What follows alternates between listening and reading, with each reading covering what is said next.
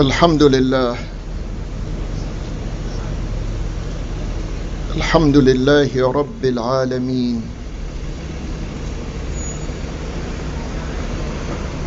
حمدا يوافي نعمه ويكافئ مزيده. وأشهد أن لا إله إلا الله وحده لا شريك له.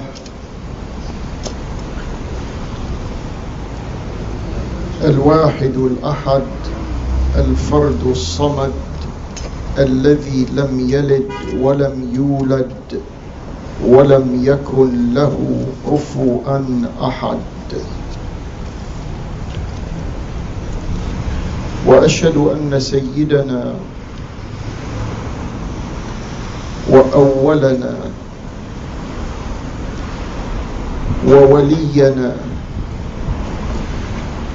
ومولانا محمدا صلى الله عليه وآله وسلم عبده ورسوله.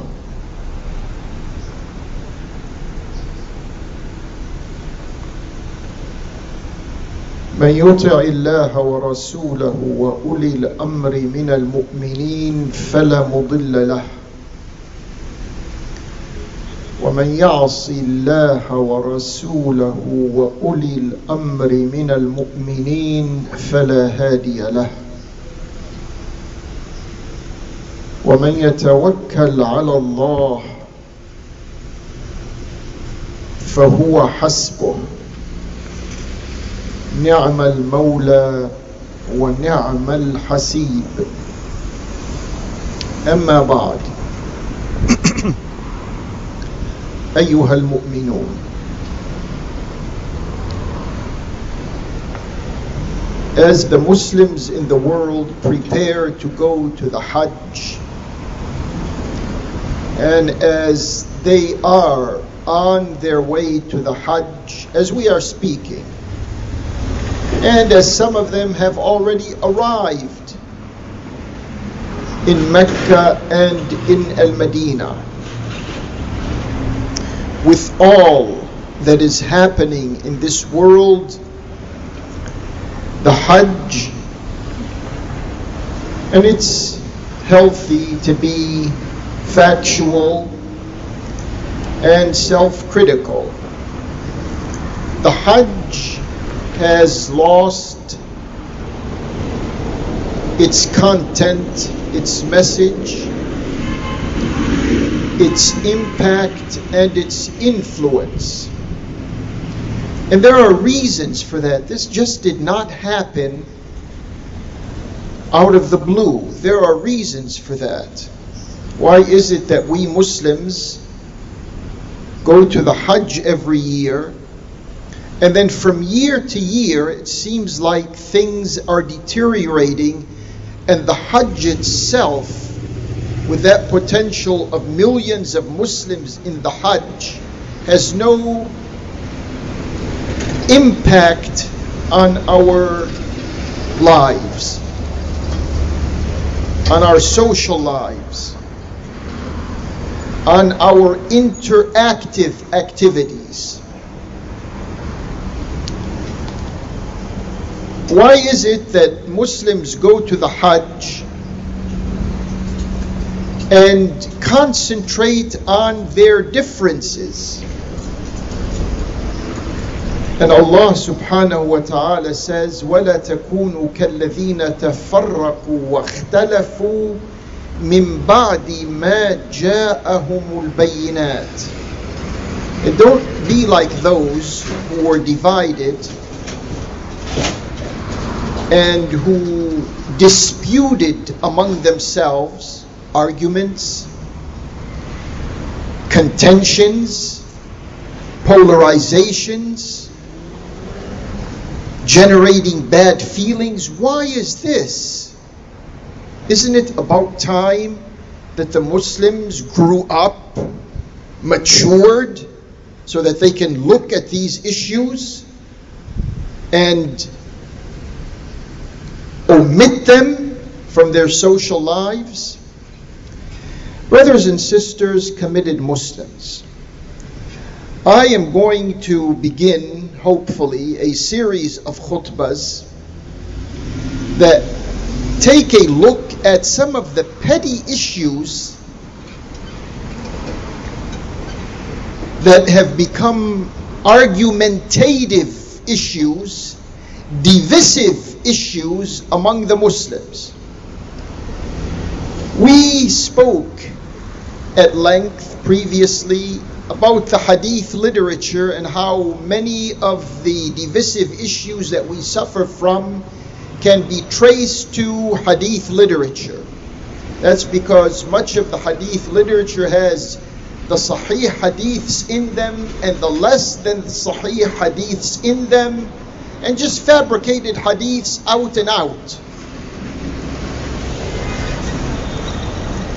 Now, there's another layer to the divisions that the Muslims are suffering from.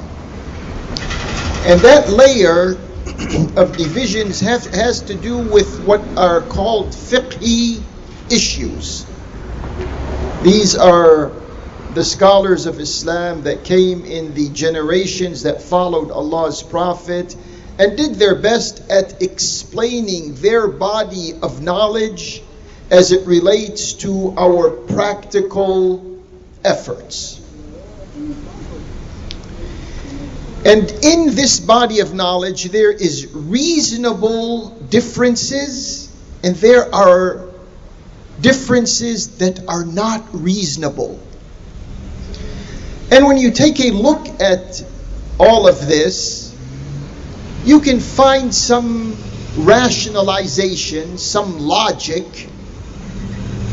for these types of differences, which of course should not become issues of division. They are differences. The differences may be attributed to, okay, the Prophet said something once, and only a few people heard it. The prophet said something once, and only his closest affiliates heard it. The Prophet said something, and many people heard it. The Prophet may have had his privacy, which the average person on the outside is not privy to. So we have these differences that work out like this. Let me put them in simple terms. We have some issues that some scholars, I don't want to be specific now, maybe towards the end of this first khutbah, I'll give some examples. But some issues are considered to be fard by some scholars. By other scholars, they are considered to be sunnah. A, a fard is something that is mandatory. You have to do it. A sunnah is something that is less than mandatory. If you do it, it's better. That's one circle of issues. Another circle of issues is on the other side. Some scholars say something is haram, forbidden, and others say no, it is makruh. It's not a good thing, but it's not forbidden. It's less than forbidden. In these two ranges of al halal and the haram, what is lawful and what is unlawful, there are different degrees engaging a particular performance of your ibadat, as they are called, your sha'air.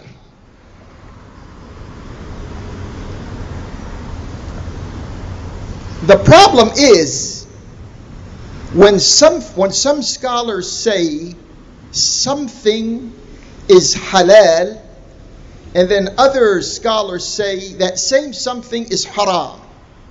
Here's where we, we're, begin, we're going to begin to have a serious issue. That's one. The other one, the other thing is when some scholars say something is a sunnah, and other scholars say that same thing is makruh. Here, once again, we run into difficult problems. There shouldn't be any problems in this area. If we were to reference ourselves in the Book of Allah and the Messenger of Allah, shouldn't be any problem. But the problem is, many of us think about ourselves as belonging to a certain scholar before we belong to Allah and His Prophet. Now, I'm going to break this down. I don't want to get on anyone's nerves, but I want to just break this down a little. The scholars, the ulama, the fuqaha, the ai those who did their best at explaining Islam in the practical sense. It's called fiqh. Many of us we consider ourselves, if they ask you, what's your madhab? Someone would say, oh, I'm a Maliki, or I'm a Shafi'i, or I'm a Hanafi, etc. Whatever these madhab are. It just happens that no one says, I'm a Muhammadi. That would have been a more accurate statement. But we are not we are not as mature yet to give that response. So let's ask ourselves to get rid of these divisions and these disputes. Let's ask ourselves was Muhammad a Shafi'i? Was Allah's Prophet Muhammad sallallahu alayhi wasallam? Was he, as an example, there are many fuqaha, only about five or ten of them remain, their fiqh remains practiced by the Muslims of the world. There were hundreds of them. So we ask ourselves, why, if we, if we know in our minds that the Prophet was not, let's say, a Hanafi, or a Shafi'i, or a Maliki, or a Hanbali, if he wasn't that, then why do we say we are? This is a healthy question to ask and answer at this time in our world when people want to come in and divide us on issues that should not be divisive. Now, I want to come to the practical part of it. I want to give examples so you understand what I'm saying. This is the general idea and someone would ask, okay, could, could you be more concrete? What do you mean by that? Okay, I'm going to be more concrete and give you some examples that cause this is Umayyad Islam. We are living with, this is not a Muhammadi Islam, we are living with an Umayyad Islam that make issues of what is called the ibadat, our salah, our siyam, our hajj, uh, make these issues the defining issues. We forgot about justice. We forgot about equality. We forgot, forgot about social justice. And now all of our attention and all of our evaluation of a Muslim is how he or she perform their salah. It's a sorrow state of affairs that we are in. And I'll give you an example here in our salah, and I'm taking, I'm right now obviously taking a look at the majority of Muslims in this world. And let's see what their fiqh says and how they become fanatics concerning their fiqh. In the salah, when we end our salah, we end it by saying, Assalamu alaykum wa rahmatullah. Now, some Muslims, they say, they turn to the right and they say, Assalamu alaykum wa rahmatullah. And then they turn to the left and say, Assalamu alaikum wa rahmatullah. This is, this is supposed to be a non issue, but let's see what the, how the fuqaha relayed this information to us. The Hanbali madhab says if you don't say Assalamu alaykum wa rahmatullah the second time, turning your head to the left, your salah is batila. You have voided your salah. The other schools of thought say, say no. If you said your first Assalamu alaikum wa rahmatullah, your salah is valid.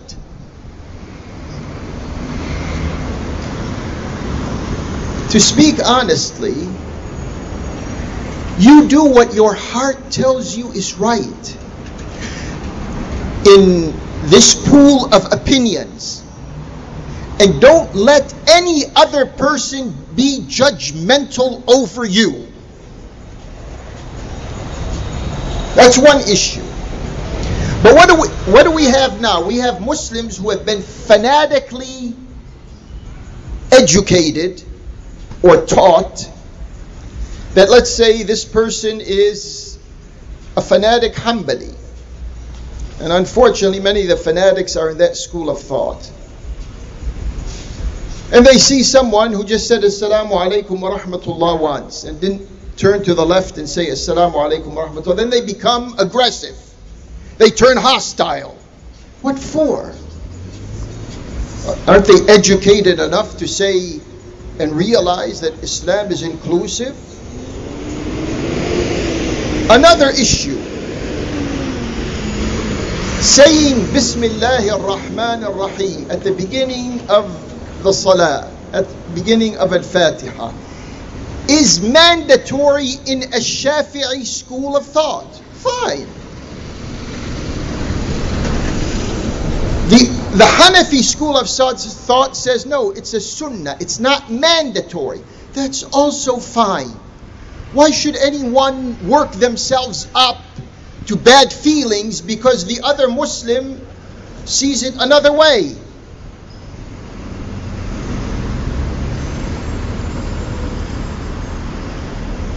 In as-salah as-sirriya, when we are praying al-dhuhr and al-asr, we don't vocalize our qira'ah in these salah. The ma'moom, the Muslim who's following the imam, say the Shafi'i school of thought says that the person who's following the imam has to himself read the Fatiha. That's fine. The Maliki school of thought says no, it's optional. You can read it or you cannot read it. That's fine. Why do people want to make this a divisive issue? And more than a divisive issue, an issue of evaluating the other Muslim. Don't do that. When you're making your wudu, there's something called takhleel. You run your fingers through your hair, whether it's your beard or whether it's your head. That's called takhleel. The Maliki, Maliki school of thought says it is wajib. It's mandatory to do that. All the rest of the uh, the rest of the school says no, it's optional. You can do it or you cannot do it. Both of those are fine. Why can't our Islam be as open minded as to say both of them are equally valid? You do what your heart feels comfortable doing and let the other Muslim do what their heart feels comfortable doing. We can't mature and do that. The Hanbali say when you begin your wudu, it is mandatory to say Bismillah ar-Rahman ar-Rahim. Fine. All the rest say no, it's optional. Whether you say it or you didn't say it, your wudu is still valid. Do we have to be as close minded as to say these are conflicting views? No. These are, this is a wide range of choices.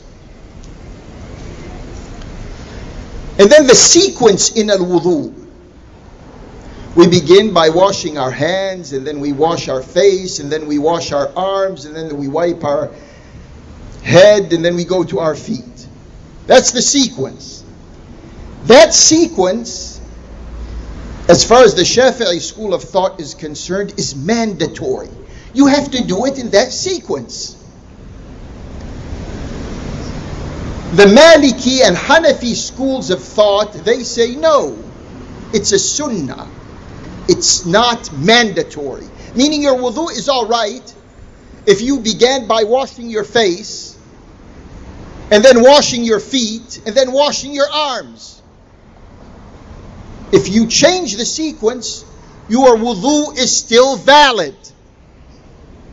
I don't know why Muslims cannot see it in themselves to consider the other Muslim whichever way he is performing his salah or his wudu to be valid. Then running your when you're washing your hands in a wudu, if you run your fingers through your fingers, that's called takhlil al asaba. The Maliki say that is wajib. The rest say no, it's not wajib. When we go to the Hajj, and this is, people are going to the Hajj.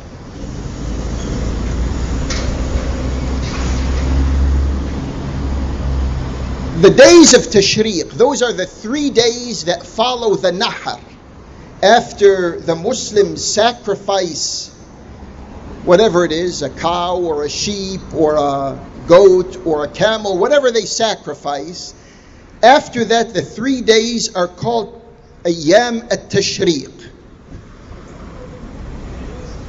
Some Muslims, they want to stay in Mina during those days of Tashriq.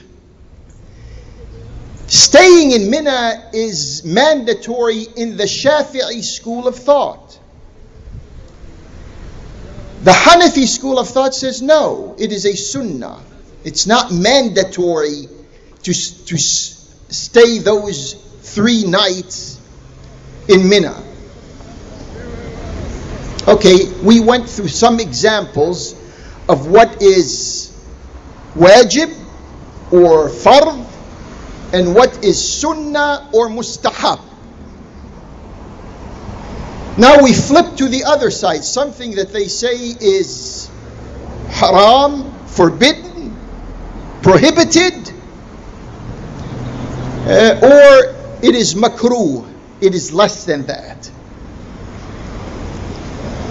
We come to the beard. If we take a look at the fiqh literature, you come to the Muslim man's beard. Can we shave the beard? Most of the scholars said it is forbidden to shave the beard.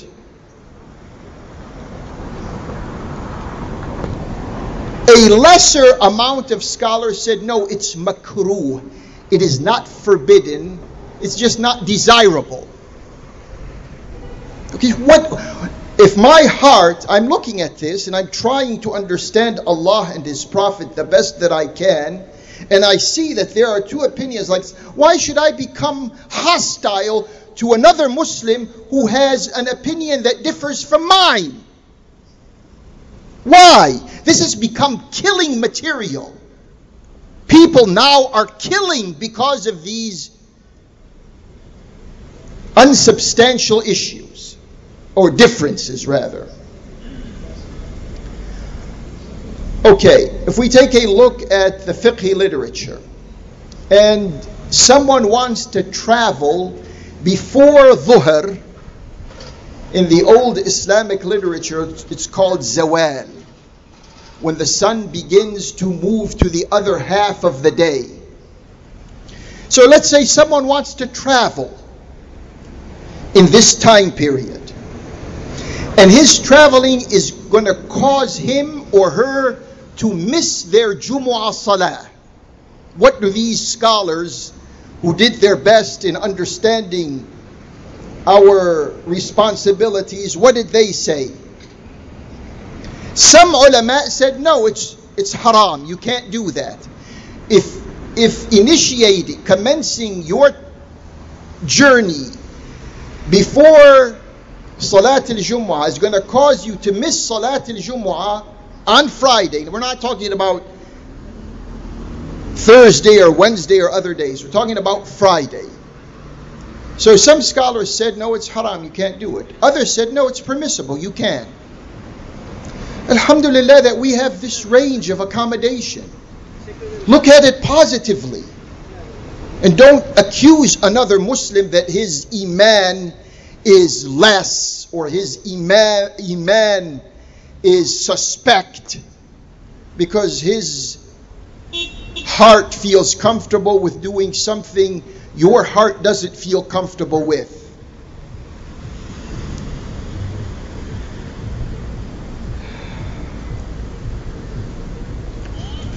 Coming into the masjid, this happens you, if you pay attention. Entering the masjid, the person is giving the khutbah. And then someone begins to pray during the Imam's presentation of the khutbah. This excludes the two rak'at of Sunnat uh, al-Masjid, Tahiyyat al-Masjid. This excludes that. If someone just wants to pray nothing, I feel like praying and not listening to the Imam. What do these scholars say about that? Some of them said it's haram, you can't do it. The khutbah is equivalent to a fard. You have to listen to the khutbah. Others said, no, it's undesirable. You can do it, but you're not doing exactly the right thing. Then there is something else that happens during a salah. As I said, these issues have to become issues that are generally accepted among the Muslim public so we can get rid of the fanaticism and the divisions and the hatred and the bad feelings that come from these types of valid differences. We have a ma'moom, a person who's following the imam in the salah. What if that ma'moom goes ahead of the imam? The imam wants to go to ruku'ah, that ma'moom goes before him. Or he wants to go to sajda, and then the ma'moom goes before him. What do they have to say about that? The Shafi'i school of thought says that invalidates your salah. If you go ahead of the imam, you have just invalidated your salah. You have to pray all over again. Others say no, it's just makruh. It's something that you shouldn't have done. But it did not invalidate your salah. And then the khutbah of al Jumu'ah. Someone wants to give the khutbah for the Jumu'ah. What if the khatib who is giving the khutbah doesn't have wudu? He doesn't have wudu. What are, what are these fuqaha? What do they say about this issue? Most of the fuqaha say that the khutbah is invalid. You can't do it. In other words, it's forbidden. The others say no, it can be done, but it's not desirable to do that. Makruh. These are the issues. as I said at the beginning, these, these should not be issues of division and they should not be issues of superiority, inferiority. Some Muslims, they think they're smart. They say, the way I'm doing things is the perfect way that things should be done. And the other Muslim, the way he or she are doing things, meaning that they, because they belong to another school of thought, there are infractions in what they are doing and how they are doing it. Can't we just grow up and say the way we all perform it is equally valid? If we can't reach that point, there's still going to be some distance in some area that troublemakers come in and cause some Muslims to have bad feelings towards other Muslims. And this is what gives ammunition to sectarianism and ammunition to takfiris and others who consider the other Muslim not to be a Muslim based on these types of issues.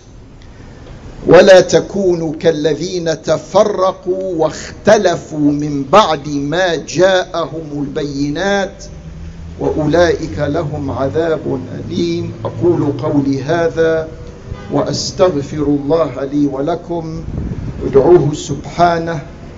وأنتم على يقين بالإجابة.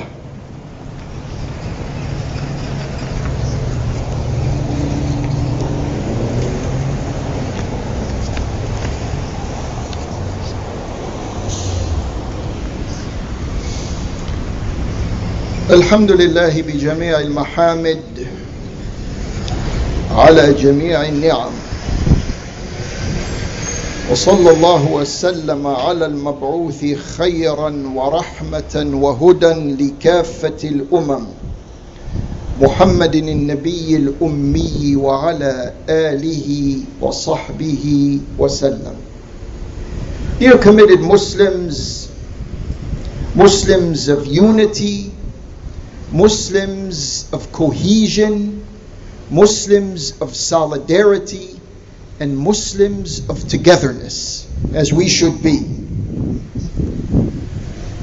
These issues that are made to become the ones that I referred to in the first khutbah, these types of issues are presented to the Muslim public as the most important issues in Islam. How did this happen? Where did this come from? It certainly did not come from Allah and His Prophet.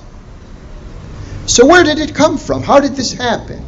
How did we wind up giving priority definition to matters of differences, valid differences of opinion,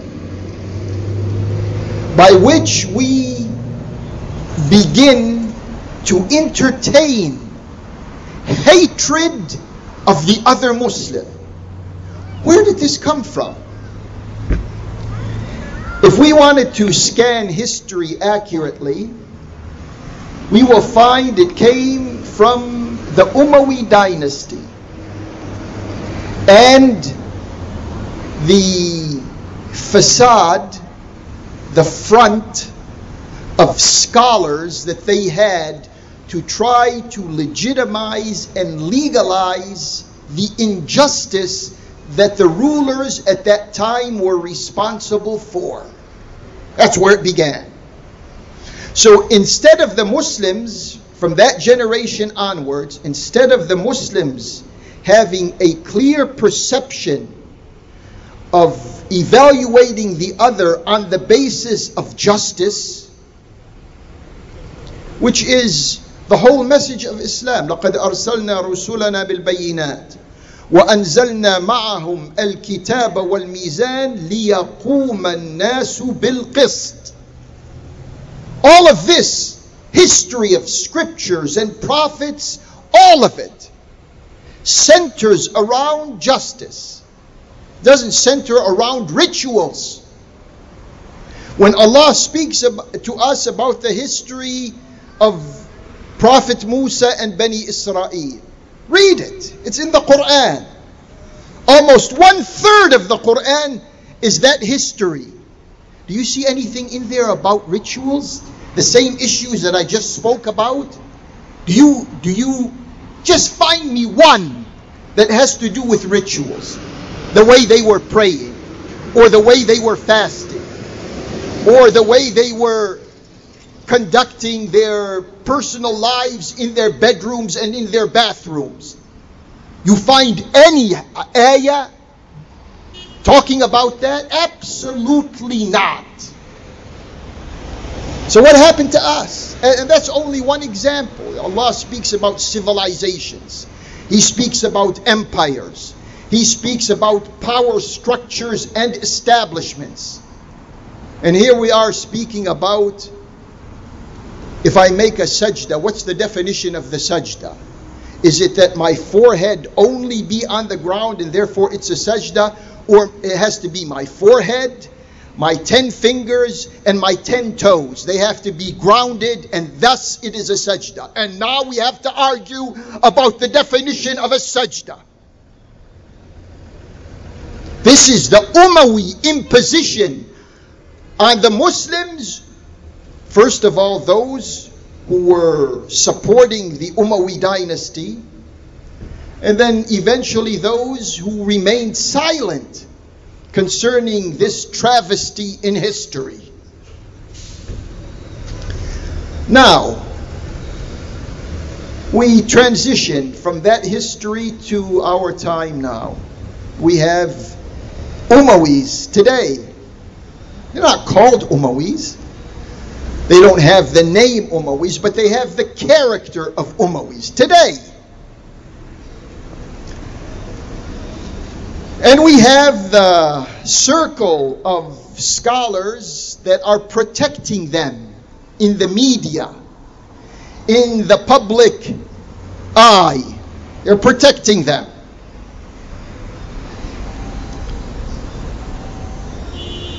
What happened this week Things are happening at a moving pace. What happened this week? That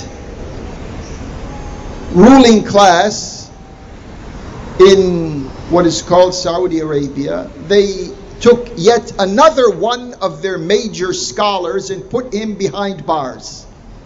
This person is called Abdul Aziz Al Fawzan. He's a professor at one of the universities, Muhammad ibn Saud University, and he has become the 15th professor to be thrown behind bars in these past months. You wouldn't notice this from reading your average newspaper or listening into your average TV or radio program. They're concerned with a couple of this happened this week also. Two saudi muslim women were also thrown behind bars. And the media here is so upset because these are women who are demanding rights for women. Fine. But can't we have a type of media that is fair that can cover the whole news spectrum and say that this Saudi regime is putting behind bars professors. They want equal rights for women, but they don't want equal rights for professors, for ulama. No, that doesn't bother them. The last words in his tweet, he has over 2 million followers on Twitter. His last words that he tweeted was Hasbunallah. Before that, he says, Ahibbati fi kulli makan. My dear ones everywhere. لا تنسوني من صالح دعواتكم. Don't forget me from the best of your dua. وحسبنا الله ونعم الوكيل. Now he's behind bars.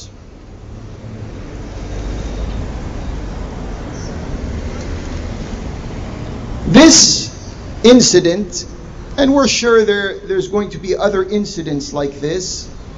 For your information, the two major scholars in that kingdom who were in the previous years silent about the crimes of their Umayyad regime. You see, they call them Saudis now.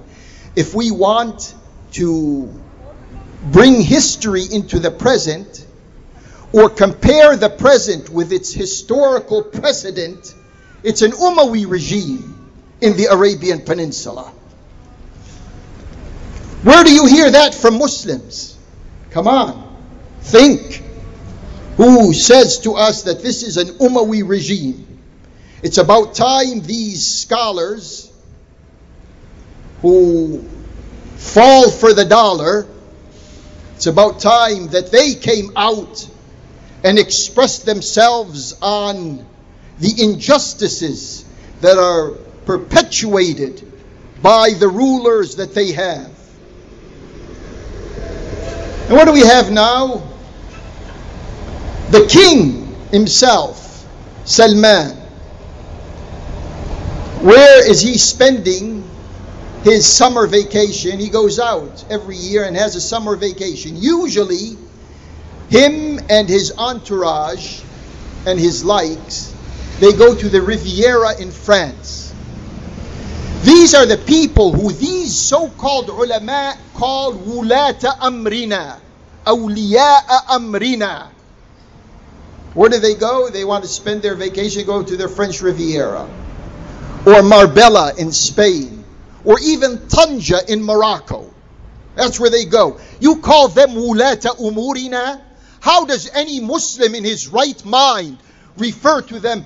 Can you, for a moment, if you understood history right, can you imagine Abu Bakr or Umar or Uthman or Ali or Imams or Awliya Allah Salihin? Can you imagine them going to a French Riviera? Or to the Spanish Marbella? Or to Tanja? Or other places? They come here to the United States, there's many sinkholes that they drop into. And then you call them, you, I'm talking about the scholars in Saudi Arabia. You call them wulata umurina, awliya'a umurina.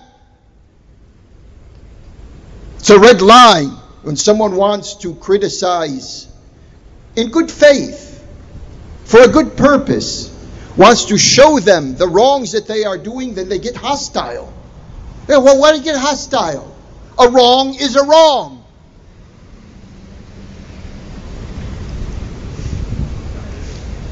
So, where does he go to spend his summer vacation? He goes to this new city that they are building.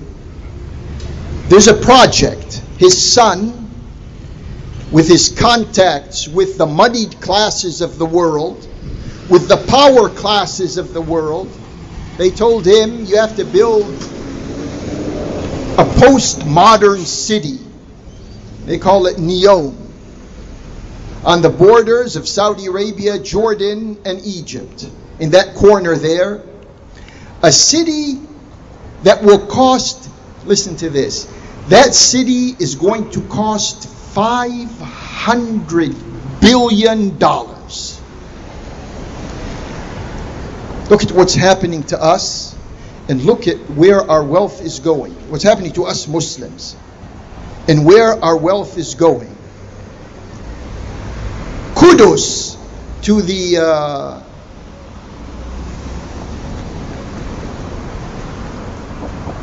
Prime Minister or President of Ethiopia. Oh, here, when was it? Last week or the week before? Turned down the offer of the United Arab Emirates to teach them about Islam. He said, Who are you to teach us about Islam? Of course, he's a Muslim, and most of the population in his country are Muslims, regardless of what the Western press says. He said, Look at your Islam. Your Islam is one of mutual wars, one of self destruction. I'm paraphrasing his words. One of self destruction, one of hatred. We don't want that. What we want is to learn the Arabic language. That's, that's what's needed. You learn that language. Any Muslim in the world, any peoples in the world should learn that. To block these court scholars from defending the agents of Zionism and imperialism in the birthplace of Islam and the birthplace of the Prophet.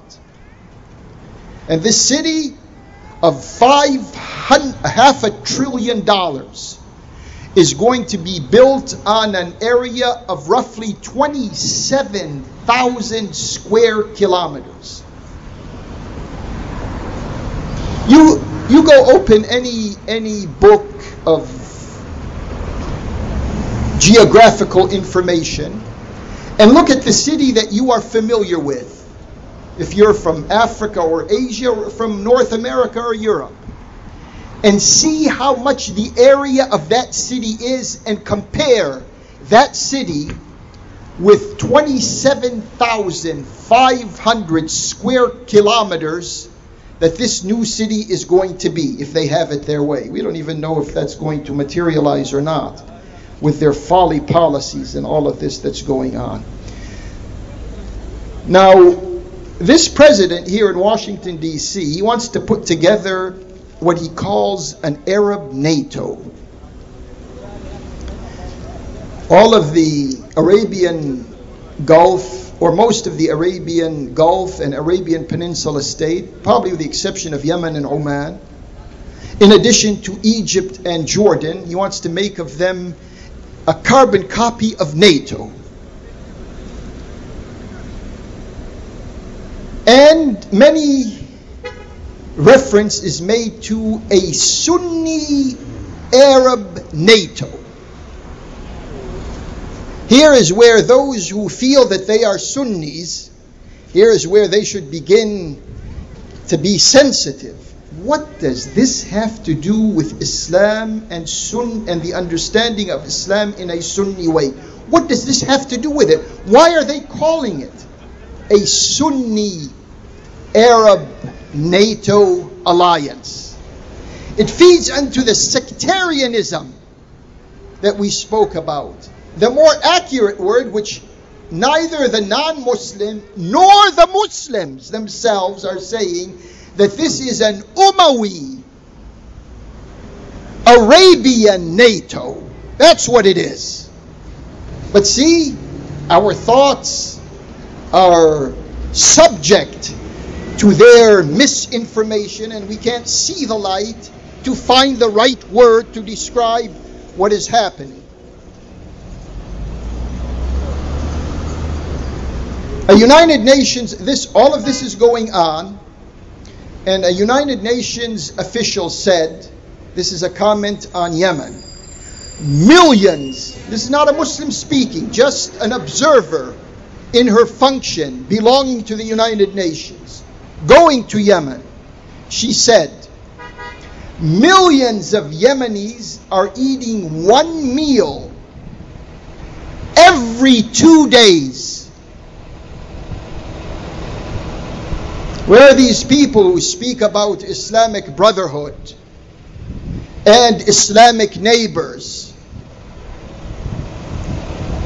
What are these masajid doing all around the world when all of this is happening? No one has, or very, very few have, the courage, the moral integrity to speak to this injustice systematic and brutal as it is.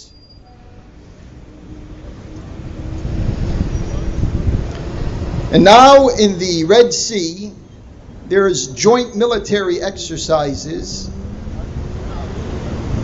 in which the armed forces of Egypt, the United Arab Emirates, Saudi Arabia, and the American forces, all of them are participating in. What is all that about? What are they preparing for? You think that, you know, this is uh, a picnic military exercise? On the other hand, we have the United Arab Emirates. Its ambassador here made it very clear that he foresees a future secular Arab world in which all of the governments are secular. His country, they're preparing their embassy in Damascus for resumption of activities. They're going to reopen, in other words, they're going to reopen their embassy in Damascus. That's a strong indication that they have been losing in all of these years, and now they're back to, well, let, let's have bygones be bygones. Now it's business as usual. After they destroyed a whole country, they want to act as if nothing has happened.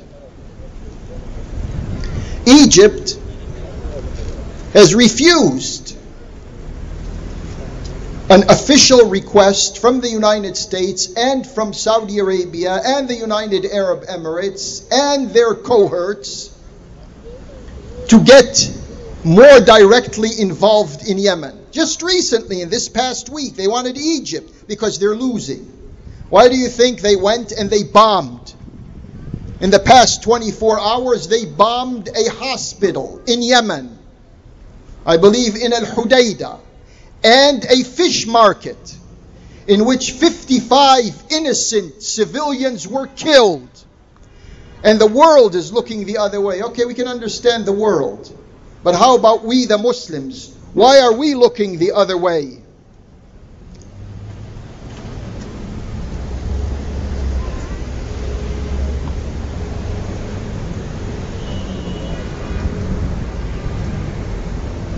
in occupied Palestine. Correction.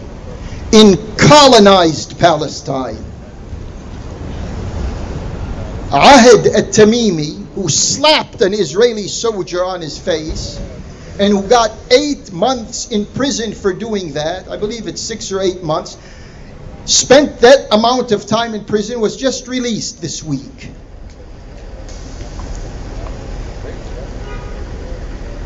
Little do does the outside world know that there are 200 and at least 210 other children who are behind bars in Israeli prisons.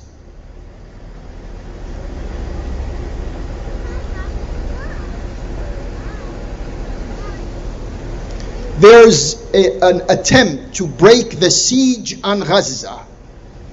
There are three ships or vessels that are sailing on their way to Gaza. The first one arrived a couple of days or so ago, and before its arrival, it was taken over by the Israeli killing force and it placed its occupants in prison. And then once again, this is not a major news item. No one mentions it. And we don't expect the Zionist or imperialist media to dwell on an issue like this. But what do you say about Muslims who are silent about these issues? Why are they silent? Because for, around 1400 years ago, the attention of the Muslim public was taken from this realm from military, political, ideological, economic developments, the attention was refocused on rituals. What I said in the first khutbah how is a person praying? That's how we're going to evaluate him. We're not going to evaluate the ruler on the decisions that he is making that is causing death and destructions all over the Muslim hemisphere. It's been in progress for 1400 years. And hopefully now we can ask ourselves some soul searching questions. That this Umawi imposition has to go. Especially when that class of scholars in the Arabian Peninsula now are behind bars. The two celebrity scholars there, Salman al Auda and Safar al Hawali. The first one was taken to prison last September. He was in fairly good health. Now his health is deteriorating. Safar al Hawali was taken to prison about three weeks ago. He was taken when his health was failing, and now it is deteriorating even more. And what do his colleagues, the other ulama, what do they have to say about that? Do they have the courage to break away from their Umawi sponsors? Or are they going to still toe the line that has run out of steam and has run out of gas? Their end is in sight. اللهم أرنا الحق حقا وارزقنا اتباعه وأرنا الباطل باطلا وارزقنا اجتنابه ولا تجعله ملتبسا علينا واجعلنا للمتقين إماما. ربنا لا تؤاخذنا إن نسينا أو أخطأنا. ربنا ولا تحمل علينا إصرا كما حملته على الذين من قبلنا. ربنا ولا تحملنا ما لا طاقة لنا به. واعف عنا واغفر لنا. وارحمنا. أنت مولانا فانصرنا على القوم الكافرين. ربنا اغفر لنا ذنوبنا وإسرافنا في أمرنا وثبت أقدامنا وانصرنا على القوم الكافرين. ربنا أفرغ علينا صبرا. وثبت أقدامنا وانصرنا على القوم الكافرين. ربنا صل وسلم وبارك على محمد وآله الطيبين الطاهرين. وصل وسلم وبارك على إبراهيم في العالمين إنك حميد مجيد. بسم الله الرحمن الرحيم. والعصر ان الانسان لفي خسر الا الذين امنوا وعملوا الصالحات وتواصوا بالحق وتواصوا بالصبر ومن اظلم ممن منع مساجد الله ان يذكر فيها اسمه وسعى في خرابها اولئك ما كان لهم ان يدخلوها الا خائفين لهم في الدنيا خزي ولهم في الآخرة عذاب عظيم.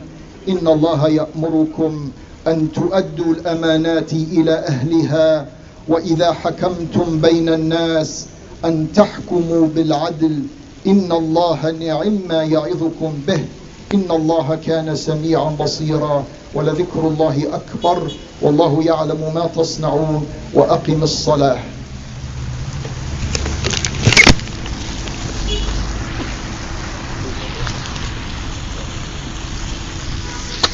الله أكبر الله أكبر. أشهد أن لا إله إلا الله أشهد أن محمد رسول الله. حي على الصلاة حي على الفلاح قد قامت الصلاة قد قامت الصلاه الله أكبر الله أكبر. لا إله إلا الله.